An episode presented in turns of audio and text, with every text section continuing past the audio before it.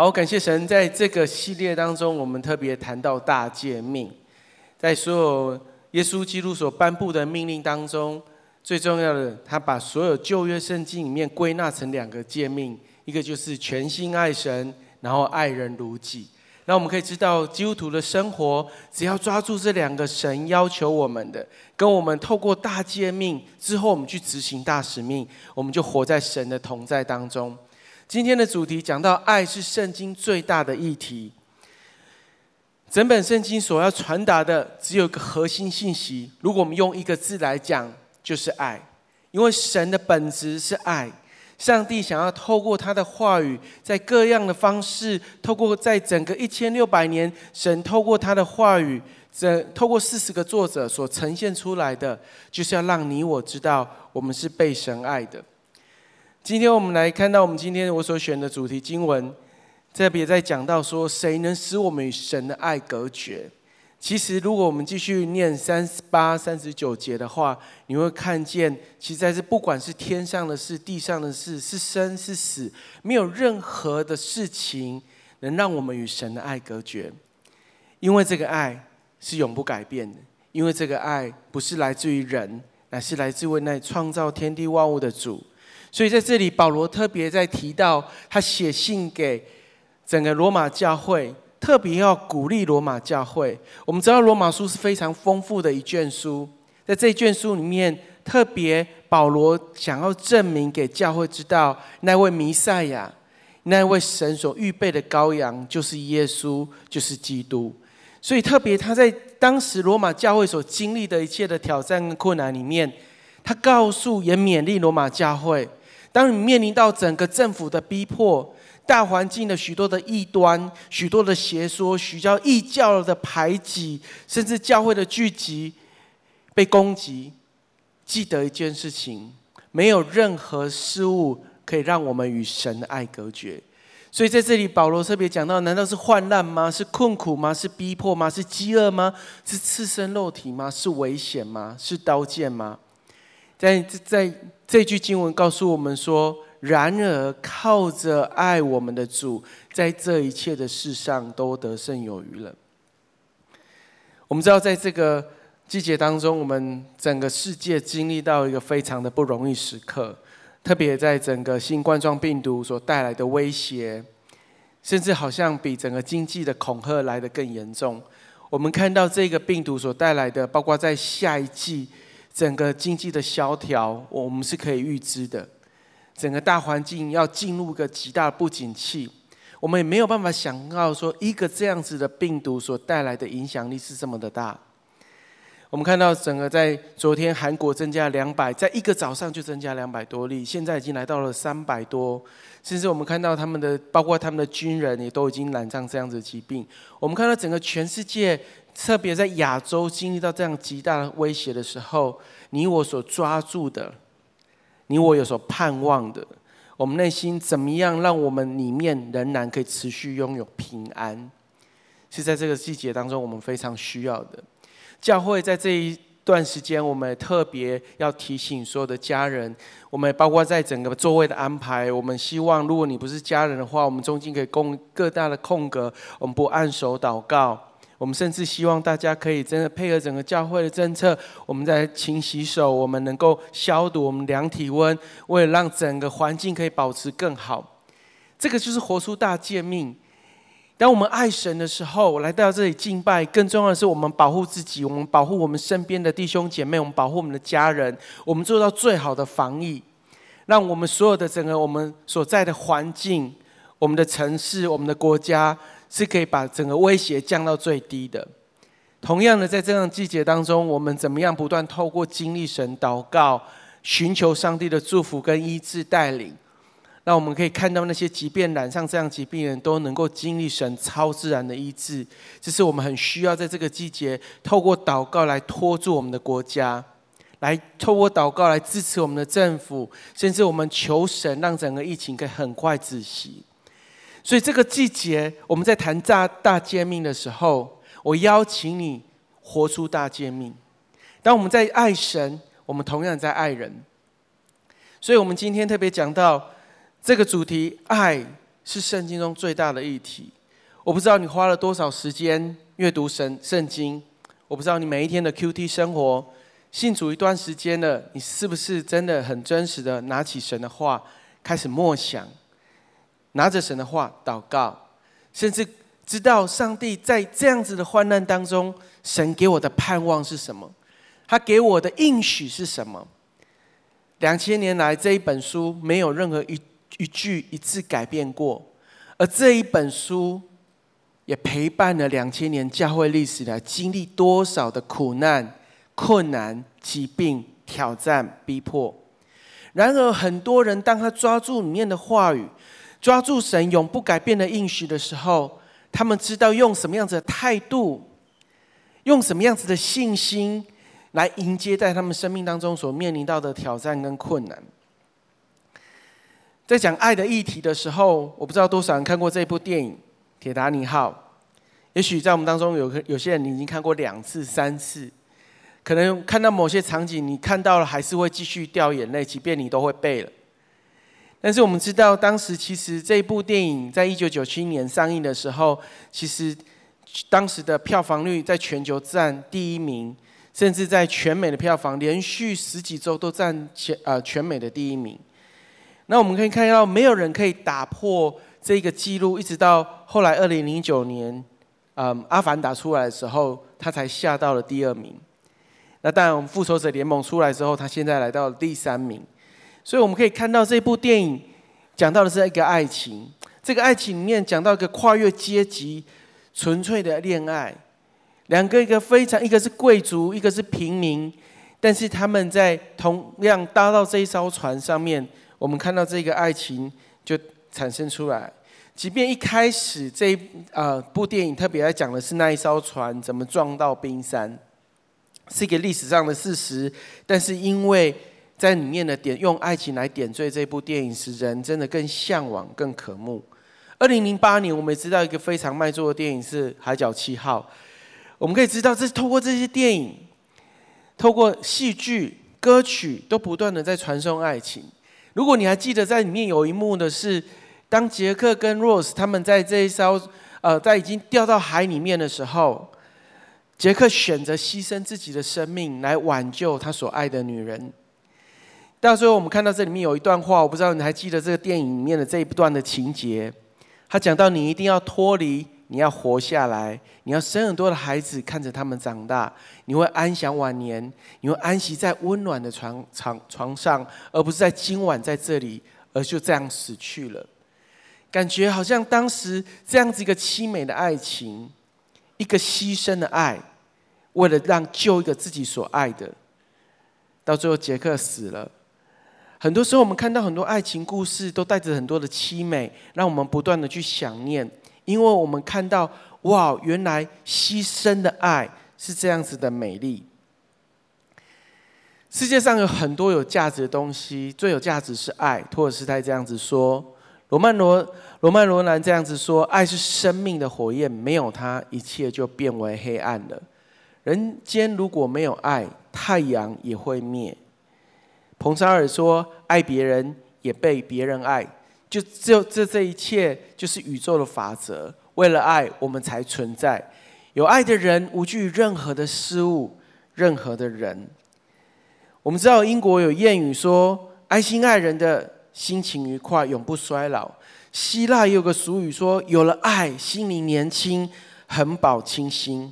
人需要爱，人也需要被爱。有爱的才有温暖，有爱才有平安，有爱才有幸福，有喜乐，有力量。当人跟人之间聚在一起的时候，不只讲的是友情、亲情、爱情，这些当中都是因为有爱在里面。所以人是需要爱，包括我们在华人世界，孔子、孟子都谈到爱。孔子讲到的是博爱众人，孟子讲的是仁者爱人，有礼敬接近人，爱人者人恒爱之，敬人者人恒敬之。孟子也说，亲亲而仁爱人，以人民，人民而爱物。所以孔孟都讲到爱，所以这个世界各式各样的宗教信仰都也谈到爱。可是到底什么样子的爱才是可以持续不断，是永恒的？因为在每一个人的心灵深处，我们都渴望被爱、被接纳。我们不只渴望爱，我们也相信我们可以起来爱人。所以人渴望一个是永远不改变的、永不逝去的、经得起考验的，而且是永远的。不管任何时空，不管任何时间，不管任何环境，这样子的爱都不会改变。所以当人专注在这些事情上面的时候，内心的渴望是很深的。人被创造，人活在这世上，我们知道我们因为爱而被孕育成为我们今天这样子的人，我们今天可以坐在这个地方，我们可以参与聚会。同样的，当我们成长起来之后，因为我们所领受的这样爱，我们慢慢的成长茁壮，我们建立关系，我们建立家庭，我们孕育下一代，把这样子的爱不断的往下传承。约翰福音在这里特别提到，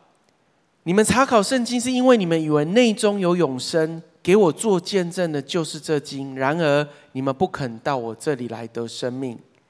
耶稣当时把这句话讲给当时的法利赛人听，法利赛人他们所追求的是永远不死的生命。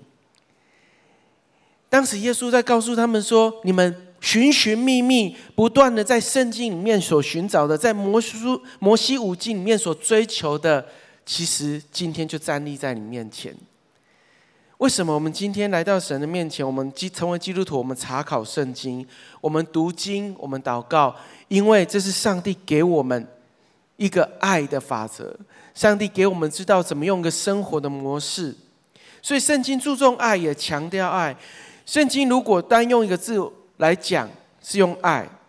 所以耶稣也把大使命、大诫命给他的门徒，所以我要赐给你们一条新的命令，来叫你们彼此相爱。而这样子的彼此相爱的模式是什么？是我怎么爱你们，你们就怎么彼此相爱。很重要的是，我们有个榜样，我们知道有个目标在那里。所以耶稣提到人的爱，也提到上帝的爱。这爱是没有条件的，爱是应当的，更是一条命令。所以在这个系列我们讲到大诫命的时候，很多人可能会开始有压力，到底我要怎么活？到底我该怎么知道上帝的法则是什么？我要用什么样的能力来遵循这样子的诫命？感觉我好像我需要靠我自己的努力，感觉我的动机是我需要透过做爱人的这个行为才可以得到上帝的肯定。第一个标题我想告诉大家的是，神的话让我们认识神的爱。我们知道文字可以表达出很多语言，不一定可以表达完全的，很多时候我们讲话可以表达很多，但是其实文字可以完全表达它在情感上面。所以当我们用文字可以表达，而且可以保存、可以传承。读神的话语之后，让我们可以更明白上帝对我们的爱是何等的长阔高深。如果你从创世纪一直读到新约的启示录，整本圣经当中，我们看见所有的记载。在里面有40个作者，整本圣经里面有40个作者，严格来说是40个写手。因为这句经文告诉我们，圣经都是神所默示的，于教训、督责、使人归正、教导人学义，都是有益的。上帝给我们这一本圣经的最大的目的是要来帮助我们，让我们有一个标准来过生活。让我们知道，在这样子生活，在这样子学习当中，是要叫我们得着益处，得着完全，活出圣洁，可以做各样美善的事情。所以，当上帝把他的话语给我们，我们如果不去读它，我们不去认识它，不了解它，我们很难真实的活出上帝的样子来。我们的对神的认识都只是片面的，都只是片段的。我很感谢神，在新约圣经当中，是用希腊文写成，而在这希腊文里面描述爱有用4个单字。就像我们的中文，我们只讲爱这个字，但是在希腊文它非常的丰富，它用了4个字去表达不同的爱，所以这4个字是用在不同的地方。 Eros 特别讲到是情欲，男女之间情感之间的爱。 Soul 是讲到家人之间的爱。这家人之间就像马大、玛利亚，就像亚伯拉罕对他的儿子以撒，包括挪亚跟他的家人、跟他的孩子，讲到的是家人。那 “store” 这个字 ，“phileo” 在这里讲到的是挚友、朋友之间的爱，讲到像大卫跟约拿单之间那友情、友谊的爱。而这样爱，同样的是付上生命代价的。所以有些时候我们在华人在讲说患难见真情，很多时候我们可以看到，因为当朋友之间有些时候有些情感是非常棒的。另外一个是神对人的爱，我讲到的是 agape 这四个字，其实在圣经里面的新约圣经是非常丰富的。我们最熟悉的就是当彼得背叛了耶稣之后，耶稣从死里复活，来到加利利海旁边来找彼得。他问彼得那三个问题，说你爱我吗？如果我们可以看到前面耶稣他问他前面那两次，耶稣问法是彼得你阿嘎贝我吗？神以神跟人之间的爱，是你愿意无条件，你愿意完全接纳，你愿意完全的爱来爱我吗？很特别，彼得的回应是耶稣我 phileo 你。彼得的回答是用好朋友的爱来回答耶稣。所以前面这两个问题彼得都用 phileo， 可是耶稣都用 agape。 来到第三次，耶稣在问他说彼得你 phileo 我吗？第三次耶稣选择用朋友之间患难见真情的这样子的爱来问彼得。彼得说主啊，是的，你知道我 phileo 你。我们看见这样子的爱在新约圣经当中是非常丰富的。而神对我们的爱，对你我之间，神爱世人的这个字爱是用 agape， 是不带着任何条件，不带着任何期待，是生命完全的倾倒，是一个完全不带着期待你会爱他的这样的爱，无条件的爱我们。所以我们看到上帝透过圣经要让我们可以完全明白整卷圣经背后的一个主题跟动机，都是神要告诉你他的本质是什么。他的形式背后的动机是要祝福，要来帮助。所以我们的神才是整卷圣经的作者，而那40位的写手只是神用默示、启示、感动，让这40个作者可以写下、记录下上帝想要让每一个读圣经的人都知道这个作者是爱他的。所以各位，当你每一次打开你的圣经的时候，请你记得一件事情，这个作者已经爱上你了。当你在开始打开它来读的时候，他所有想对你说的话背后都是带着爱。即便有些时候我们觉得我们被责备了，被指正了，我们觉得很多地方神有一些提醒，都是带着爱我们的动机，而不是只是好像上对下，好像是一个遥不可及的神想要来找出我们生命的问题。所以我们可以看到在耶利米书31章3节，我邀请你跟我一起来念这段经文。来，请。古时耶和华向以色列显现说，我以永远的爱来爱你，因此我以慈爱吸引你。神渴望让你知道他有多么的爱你，他想要让你知道，不管这世界现在的动荡，不管你来自什么样子的家庭背景，你生命有各式各样的遭遇，不管你是挫折、失败，或是情感上面跌倒，或是你在亲情当中你没有办法得着满足，上帝要让你知道，今天你来到他的面前，他要让你很深的感受到，他要给你的爱是永不改变。他不只要爱你，在这里他说他要吸引你，他要让你可以专注在他的身上，让你的焦点不放在这世界上现在所有的问题上面，而是我们可以单单的来到他面前，享受这样子爱的关系。因为神爱我们，爱到一个程度，甚至他希望我们可以成为他的儿女。我们知道，除了亲情、爱情里面，最重要的是亲子的关系。当一个孩子的诞生，父母孕育了一个生命，当一个孩子生下来，他什么都没有做，父母就愿意倾倒他的时间、力气、金钱，在这个新的生命上面，让他可以感受到极深的爱。而透过这样子爱的培育，我们可以看到一个孩子的成长。上帝知道，因为他创造了关系，所以他也渴望人可以跟他的关系，就像父子、父女这样子的关系。所以在约翰一书3章1节，我要请大家跟我一起来念这段圣经。来，请你看，父赐给我们何等的慈爱，使我们得称为神的儿女，我们也真是他的儿女。世人所以不认识我们，是因为曾认识他。如果这个世界人认识了我们，就可以知道这位爱我们的神是何等的丰盛，何等的美善，何等的美好。神是创造关系的神，他也把我们放在他的关系里面。凡信他、接待他的人，他就赐给我们权柄，成为他的儿女。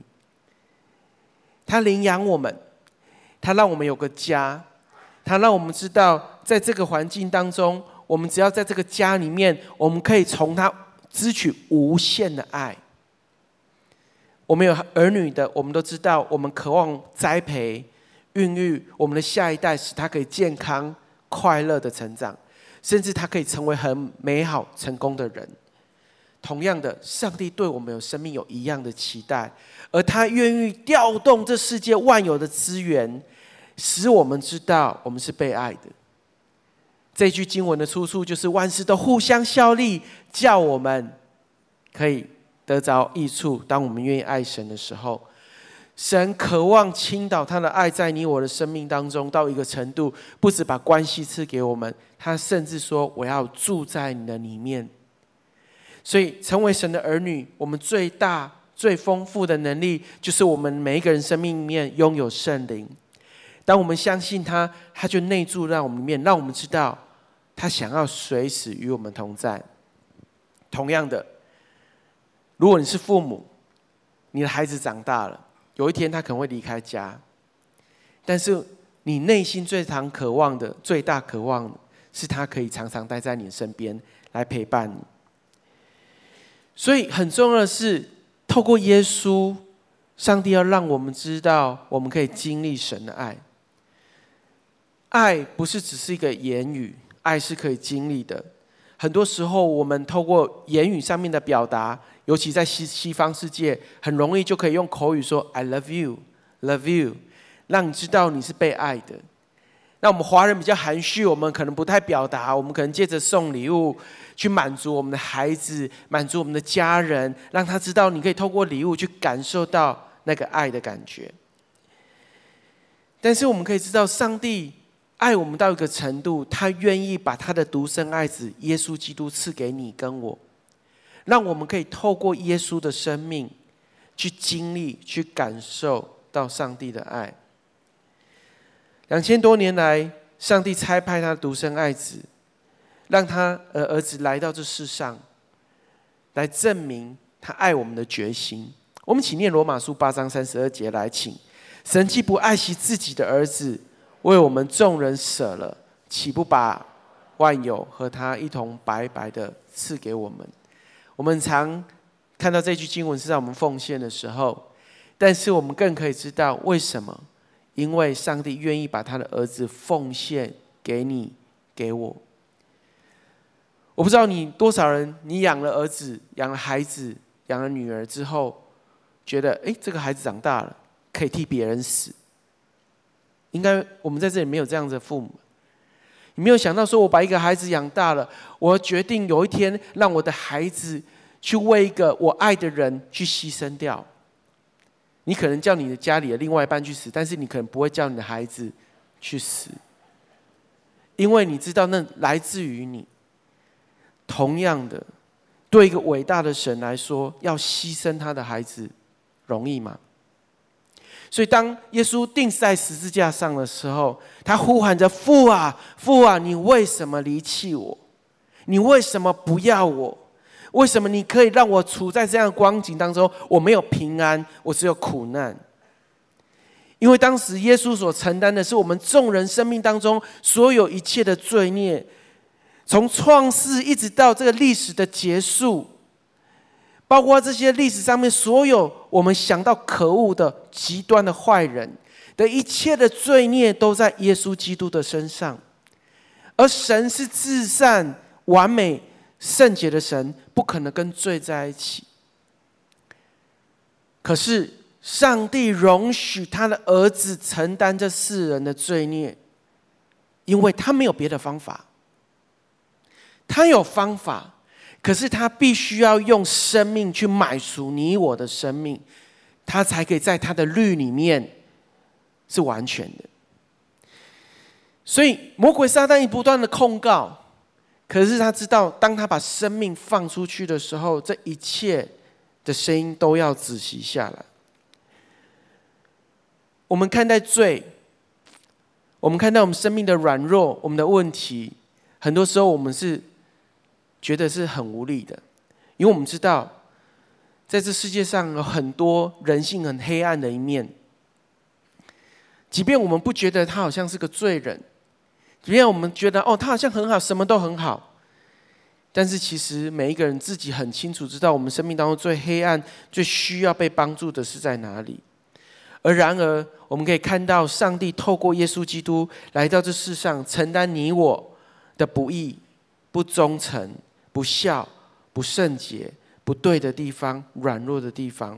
上帝为了承担我们的罪孽，他透过他的独生爱子，让他成为祭，成为那个挽回祭，好叫可以满足上帝的圣洁跟完全，好叫我们跟神之间的那个隔阂，因着耶稣基督，可以没有任何的拦阻，来到神的面前，去领受我们现在成为儿女的身份。在我们当中，也许你成为基督徒一段时间了。不管是半年、一年、3年、5年、10年，我不知道当你遇见耶稣的那一刻，当你接受耶稣基督成为你个人救主，你生命有没有什么改变？你生命是不是有比过去更好？你是不是更有能力？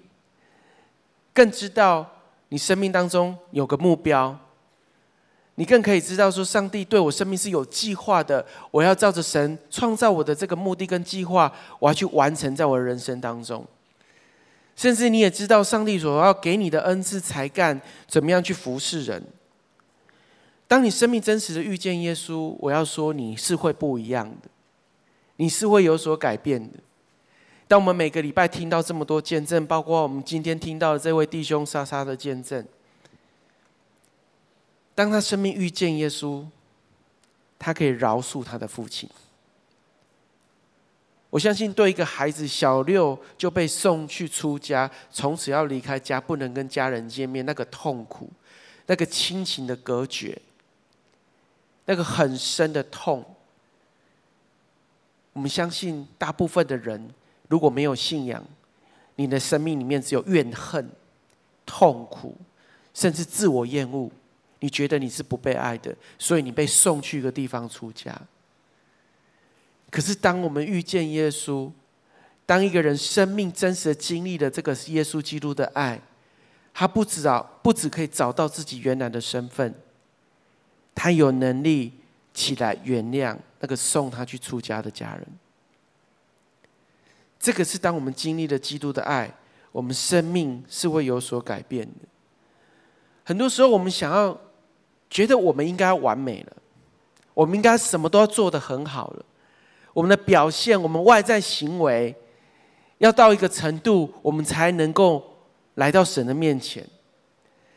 也许在我们当中，有一些你还没有受洗，因为你不敢受洗，你觉得你的生活，你觉得你很多地方还没有办法，好像跟这个基督徒的身份搭得上。甚至你觉得你来教会做礼拜，每一次听到牧师的讲道，你都有很深的罪恶感。我今天要用这句经文来鼓励你，在罗马书5章8节，我们一起来读，来请。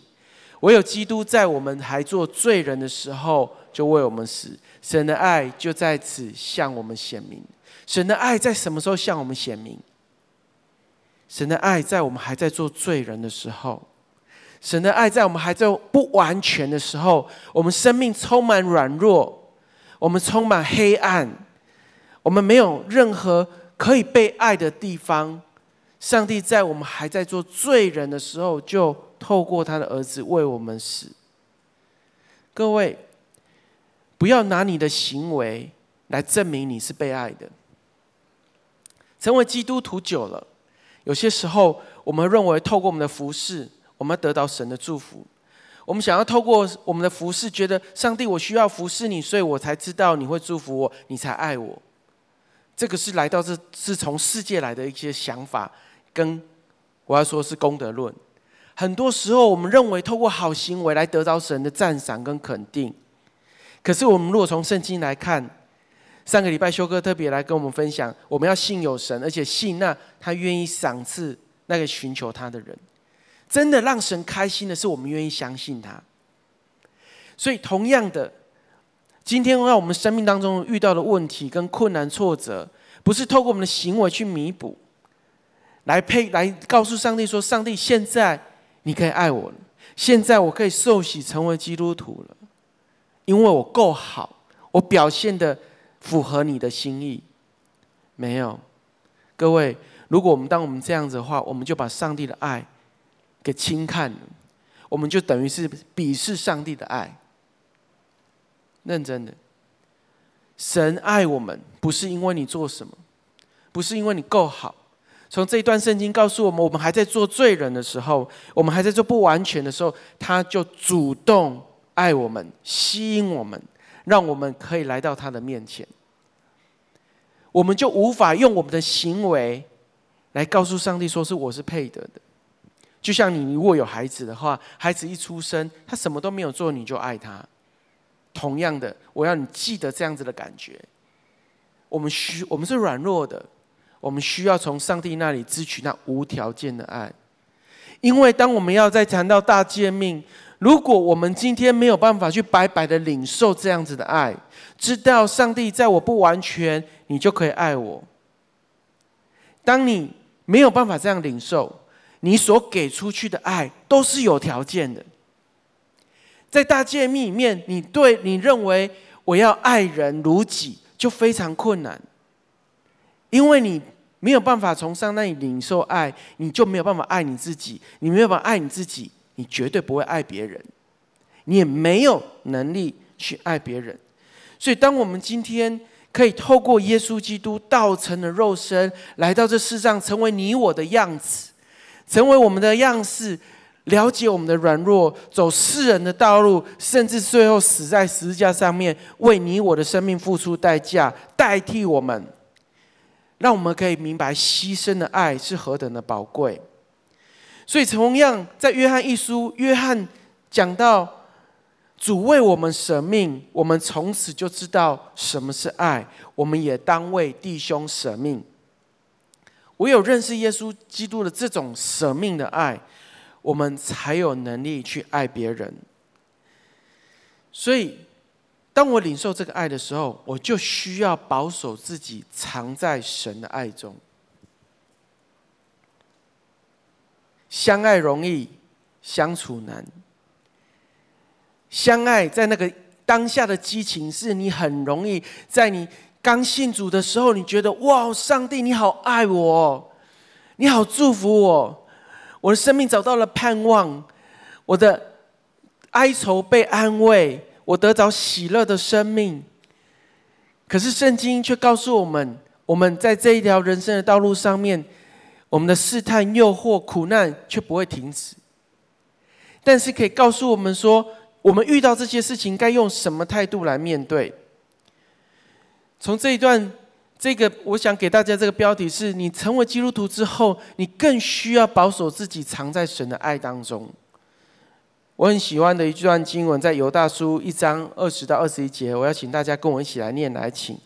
亲爱的弟兄啊，你们却要在至圣的真道上造就自己，在圣灵里祷告，保守自己藏在神的爱中，仰望我们主耶稣基督的怜悯，直到永生。因为所赐给我们的圣灵，将神的爱浇灌在我们的心里，让我们可以享受神的爱。所以我们必须借着我们跟上帝之间的这样子的一个沟通，透过读神话，透过祷告，让我们可以持续的活在这个上帝的爱里面。所以从这一段经文，我鼓励你可以用笔圈下几个字。第一个是造就，在真道上造就自己；另外一个是祷告，在圣灵里祷告；再来是保守；再来是仰望。这四个动词都让我们可以知道我们生命怎么样可以持续的在上帝的爱里面。各位，在这个世代，在这个季节，充满患难苦难，这世界因为疾病的席卷，在接下来我们可以预测到，在接下来的下一季，整个经济会大出问题。我们相信2020，我们没有想到是一个会面对到这么多挑战跟困难、天灾人祸的一个季节。但是我们可以用什么样子的态度，让我们自己持续的活在神的爱里面？我们需要不断的造就自己。造就这个字的原文是建造，在真道上面建造自己。请问你信主不管多长时间，你今年跟去年有不一样吗？你信主1年，跟你信主3年，你的生命有没有更像耶稣？你们更知道你生命当中该怎么用什么态度去面对你的环境，面对你的服事。当我们需要抓住神永不改变的应许，在这样话语当中不断的调整，不断的建造。当我们在这样子的爱里面，透过上帝的话造就我们自己，我们就可以活出喜乐，我们可以活出盼望。我们可以凡事忍耐，我们可以凡事相信，因为我们知道那个爱可以在我里面不断的酝酿出来，是源源不绝的，我不会干渴。所以读圣经 QT 在你的每一天生活当中是非常重要的。当你没有办法持续的去了解真理是什么，当这世界上很多似是而非，很多负面的讯息出来的时候，你会发现你会因为你里面没有个不动摇的国，你很自然就被这些事情给搅扰，被欺骗，甚至很多负面的讯息进来之后，你内心就会直接反应，带出来的是不安、焦虑、忧愁。可是上帝渴望我们知道，这世界虽然有苦难，耶稣说在我里面有真平安。各位，约翰福音16章33节，耶稣特别提到这世界会有苦难，耶稣早就讲了，但是在我里面，在耶稣里面有平安。我们用什么样的态度来面对到今天的世界，取决于我们跟神最深的关系。一个爱你的人，你知道你不需要讨好他，你知道你被爱的时候，你也带来是极大的安全感。你知道神看顾你，神眷顾你。第二个是祷告，在圣灵里祷告。在这里面，犹大书的作者犹大特别提到说，我们不是只是看到问题，我们用祷告去反应。主啊，我看到现在疫情，我求你止息这个疫情而已，不是说啊，主啊，求你真的带下平安，祝福我们现在所有的环境，让这个病毒止息。当然，这样祷告非常好，可是更深的是，圣灵，你想要我用什么样正面的态度去面对到这负面的环境？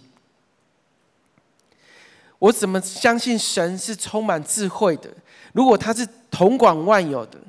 如果他是起初，是末后，他掌握历史的，难道他不知道现在这个疫情会爆发吗？那我怎么奠基在这样子的真理根基上面，透过这样子启示，我来到神面前祷告说，主啊，我怎么保护我自己？是不是哪些公共场所我要更少去？哪些地方我要用什么反应，用什么态度来面对？所以当我们可以更多在圣灵里面，以靠着神，依靠着圣灵祷告，很自然的，我们被上帝的话语光照。我们在读圣经的时候，我们有更大的启示，而透过上帝的话语来炼净我们的生命。我们可以支取超自然的能力，我们不会越祷告越无力，因为圣灵在我们里面可以用说不出来的叹息，在我们没有办法祷告的时候帮助我们。所以各位，不是只是开口祷告而已，是我们更多的降服在神的面前，知道主你掌权，你统管万有，你掌管我的生命，你掌管我的环境，我的工作，我的家庭，我的事业，我所出我所入的地方你都掌管，所带来是我内心有极大的平安。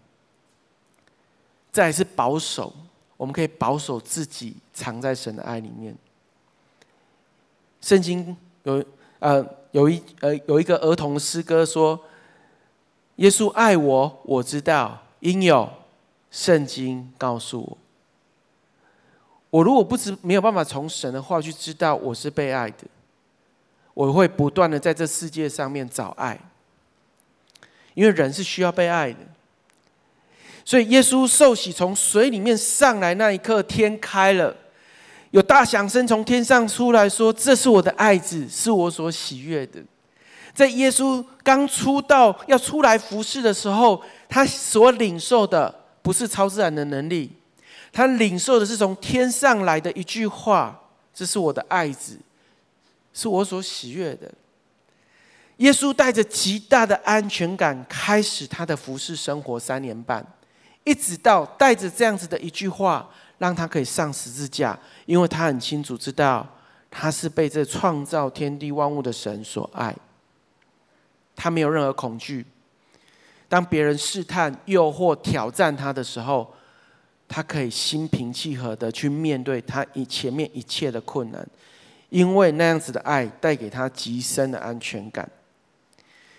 再来是我们可以仰望我们主耶稣基督的怜悯直到永生。仰望，你专注在什么事情上面，你就变成什么。你专注在耶稣基督身上，你定睛仰望他的时候，你就变成他的样子。各位，我们每个礼拜在敬拜的时候，我们调整我们的眼光，我们聚焦，透过诗歌，我们来到神的面前敬拜他。我们调整我们的注意力、注视，完全用心灵跟诚实来到神面前，这是敬拜。同样的，当我们面对到看到现在的问题、挑战的时候，耶稣更想在这个时候邀请你，把你的眼光注视在他的身上，因为他告诉你，这世界上虽有苦难，但是在我里面有平安。我们不知道这样疫情会长达多久的时间，我们祷告求神速速的止息这一切的灾难。但是我们现在看到整个其他亚洲的国家，日本、韩国，人数不断的在倍增，甚至感染的人越来越多。感谢神，神眷顾台湾，让台湾的中研院可很快的跟美国配合找到解药。但是我们不断的需要来祷告，我们求神真的继续来祝福、保守、看顾所有我们的家人，不管在海外，甚至有一些在中国大陆，我们都求神眷顾他们。但是我们在这不断的时间的时候，在这一段时间，我们可以持续的透过仰望耶稣基督，在圣灵里祷告，在真道上面建造我们的信心，保守我们自己藏在神的爱中。第4个标题，我想要给你的是活出神的爱，成为他人的祝福。约翰一书3章23节，我邀请你跟我一起念这段经文。神的命令就是叫我们信他儿子耶稣基督的名，且照他所赐给我们的命令彼此相爱。既然它是个命令，它就不是个选择。很多时候我们知道，接收到命令同时带来的就是压力，带来就是我们需要想法，我们需要专注，我们需要花力气去执行，让这样子的一个使命，这样的命令可以达成。但是耶稣很清楚的让我们知道，当我们彼此相爱的时候，众人就可以认出我们是他的门徒。这个世界需要认识耶稣，更需要认识你跟我，因为从认识你跟我，就可以认识这个爱我们的上帝。不管是什么原因让你今天来到教会，来接受这位神成为你生命的救主，我相信有人为你付出代价，有人把福音传给你，有人用各种方式邀请你，不管透过感恩餐会、圣诞节的活动，或是各样的聚会，他只有一个目的，就是希望让你来认识这位神。可能你拒绝他很多次，可能你很多时候觉得哇，可不可以不要再烦我了？有些时候我们可以去想，为什么基督徒渴望让每一个身边的人都来认识这位神？因为有爱的种子就会结出爱的果子。我们生命如果经历到这些上帝的爱，很自然的，我们不只想要拥有，我们更想要分享出去，让我们身边的每一个人都可以经历这位神的爱。当我还是个青少年的时候，我去到美国当小留学生，当时国一的时候，然后去到美国，当时认识了一些教会，然后知道我一个亲戚在那里当牧师，所以青少年团契，当时我们有个青少年的小组团契，就有个辅导，每个礼拜来载我，礼拜六晚上来载我去教会参与教会的活动。我印象很深刻，就是我们那时候坐上他的车子，他就说：“来，我们今天好好为这一台车祷告，让这一台车可以平安的到教会。”当每次他发动车子的时候，整台车都会响，只有喇叭不会响。所以其实我们每个礼拜这些青少年坐着很挤，然后我们去到教会都非常焦虑，好几次停在红绿灯的时候，一停下来，车就熄火了。然后我们就快快祷告，然后他就赶快一直催油门，然后各方面让车子可以再发动。感谢主，在每一次停红灯的时候，一变绿灯，车子就发动。我看到我们的辅导，他当时是个神学生，他去到了美国这个地方读书，但是他带着极大爱年轻人的心，他渴望更多的青少年在年轻的时候有机会认识神，所以他愿意开车去载每一个孩子，不管多远，他都愿意付这个代价。所以很自然的，我当时看着这样子，我的辅导他愿意付这样子的代价。在我16岁一考到驾照的时候，我就决定我也要开车来服侍、来陪伴、来带领这些没有交通工具的人有机会去到教会。所以我记得很快的，当我拿到驾照，感谢神，我妈妈就买一台车给我，让我可以开车，不用再靠着别人的帮助，让我可以很自然的开车出去买东西。一样的，当我到大学的时候，因为当时我的辅导非常乐意每个礼拜煮饭给我们吃，接待我们，让我们可以享受爱的团契，让我们这些小留学生可以吃到台湾的食物。所以每个礼拜我们很期待在聚会当中可以吃到台湾美食。所以我那时候说，有一天我如果可以带领一个团契的话，那我也要用煮饭来服侍教会的弟兄姐妹。所以当我一升大学，我当上了团契主席，我就开始一样。那时候我们从国外要拿到傅培梅的食谱是很不容易，可以拿到傅培梅的食谱，我们就拿去影印，然后狂拿来读这样子，然后就去菜市场买菜。所以当时我就开始学习煮饭，慢慢的我在每一个礼拜我们在我们家里面聚会的时候，我就煮饭给所有的同工吃。大使命、大诫命并不困难，只要把我们所领受的也白白的给出去，我们就可以执行大诫命。就像谁带你来到教会，谁陪伴你在你生命当中最不容易的时刻，他用他的时间、用他的金钱来鼓励、来陪伴你、来支持你。今天你只要把你所领受的，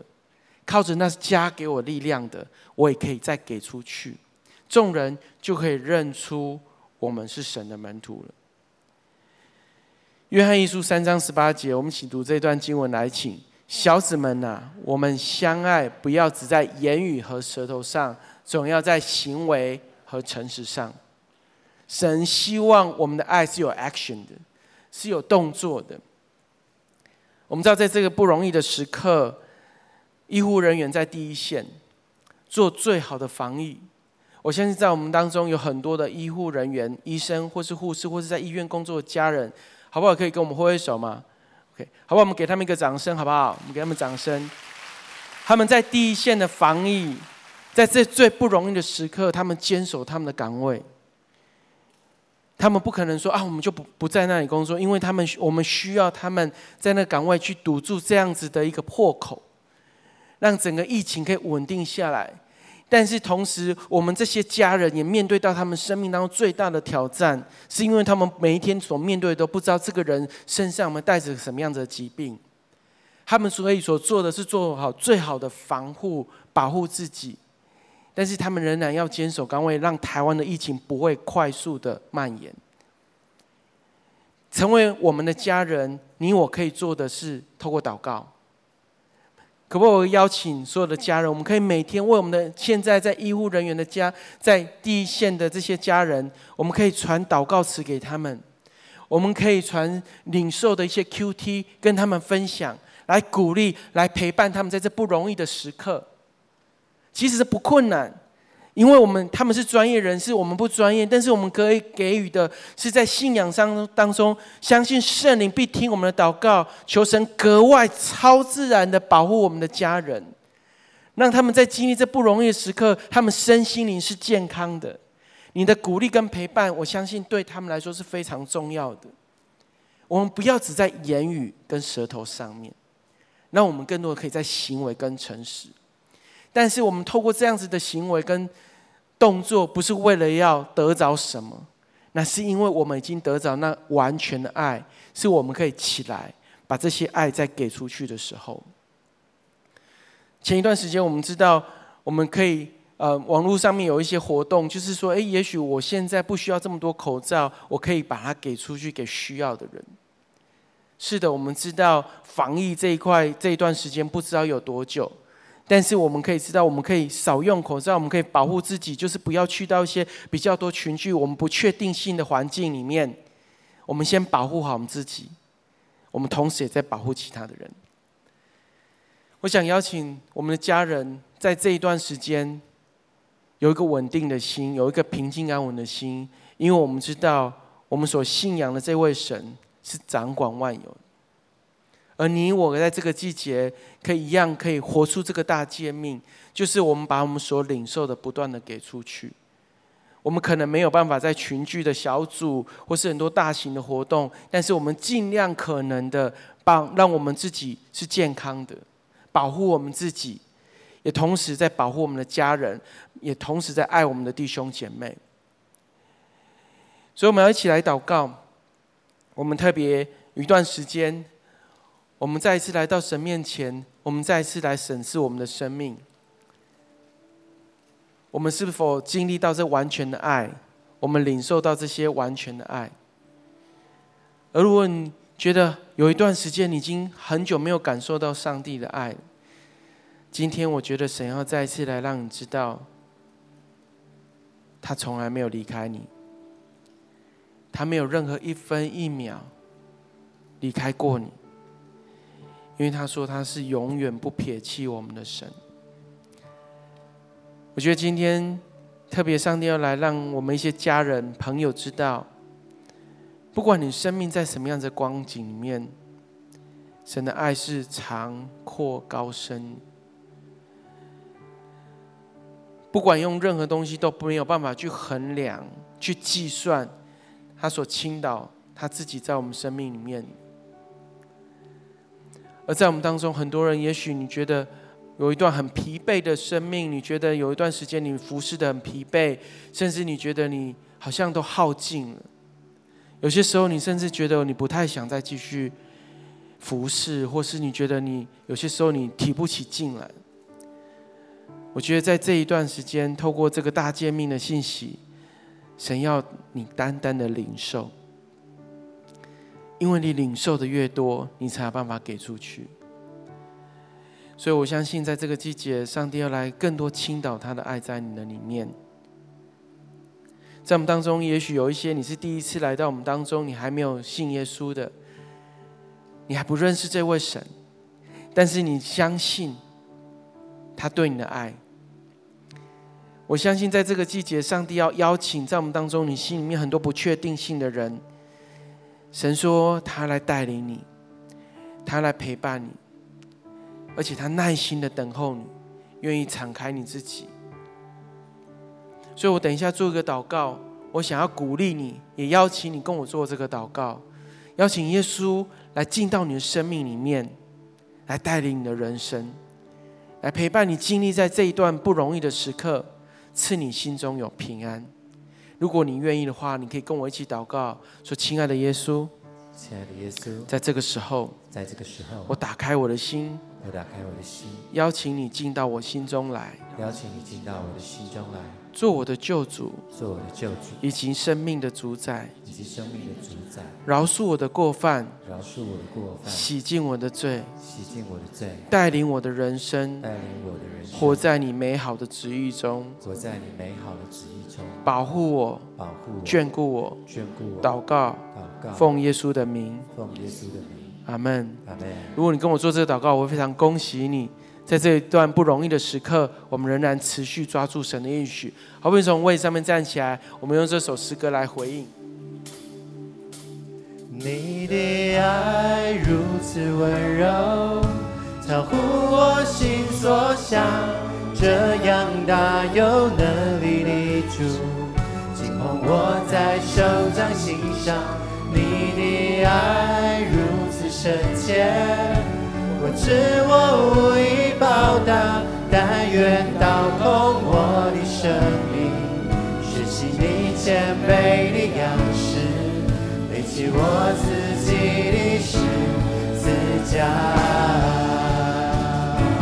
你的爱如此温柔，超乎我心所想，这样大有能力，手掌心上。你的爱如此深切，不知我无以报答，但愿倒空我的生命，学习你谦卑的样式，背起我自己的十字架。奉主耶稣基督的圣名，祝福所有弟兄姐妹跟来宾朋友，在这一段时间经历上帝极丰盛的爱，那个没有条件、那不后悔的爱。所以祝福我们每一个弟兄姐妹、来宾朋友，身心灵都健康、兴盛、平安。祷告，奉耶稣基督的名，阿门。我们一首归荣耀给神。